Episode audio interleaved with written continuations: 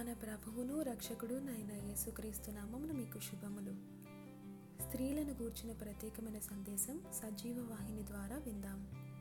అంశం సృష్టిలో మొదటి స్త్రీ. సృష్టిలో మొదటి స్త్రీ హవ్వ. దేవుడు సర్వ సృష్టిని ఎంతో సుందరంగా సృజించిన ఆ చేతులతోనే హవ్వను కూడా నిర్మించాడు. కనుక ఆమె మిక్కిలి సౌందర్యవతి అనుకోవడంలో ఎట్టి సందేహము ఉండరాదు. ఈ స్త్రీ నేటి స్త్రీ వలె తల్లి గర్భము నుండి సృజింపబడక పురుషుని పక్కటెముక నుండి నిర్మించబడి హృదయానికి సమీపస్తురాలుగా ఉండటానికి నిర్మితమైంది.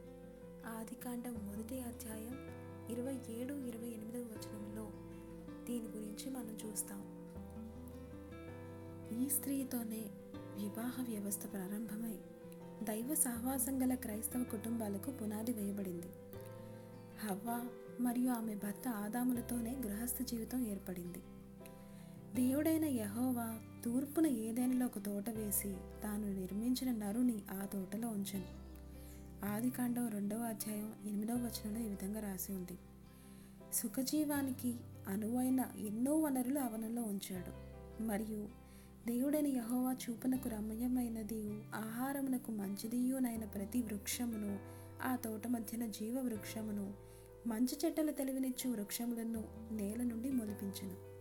ఆదికాండం రెండవ అధ్యాయం తొమ్మిదవ వచనంలో ఈ విధంగా రాసింది. దేవుడు వారికి విధించిన కట్టడను ఆజ్ఞను అతిక్రమించడానికి నాంది పలికింది కూడా ఆనాటి స్త్రీయే. సాతాను హవ్వచే దైవాజ్ఞను అతిక్రమింపచేయడానికి ఎన్నో ప్రేరణలను కలిగించింది. ఇది నిజమా? ఈ తోటలోని దేని ఫలమునైనా మీరు తినకూడదని దేవుడు చెప్పనా?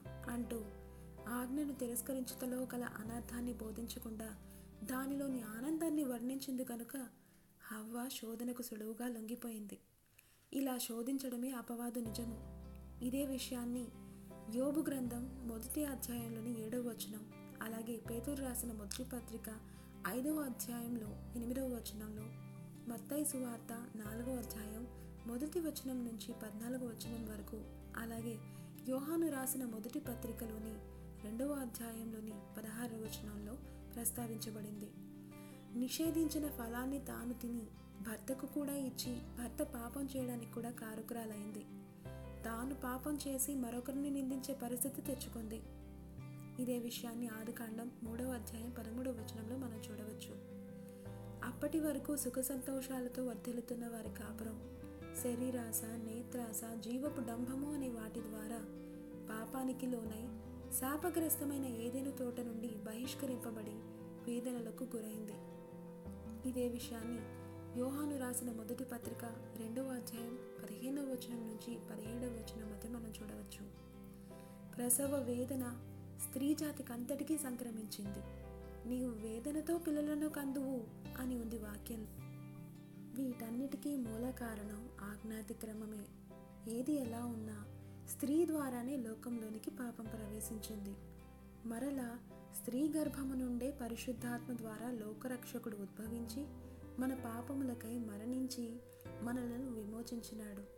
అందుకే మనస్తత్వ శాస్త్రవేత్తలకు కూడా ఆడదానికి అణుశక్తికి దగ్గర సంబంధం ఉందంటున్నారు ఆ రంగుళాల నాలుకతో ఆరడుగుల పొడవున్న పురుషుని కూడా త్రుటిలో మోసపుచ్చగలదని వక్కాణిస్తున్నారు.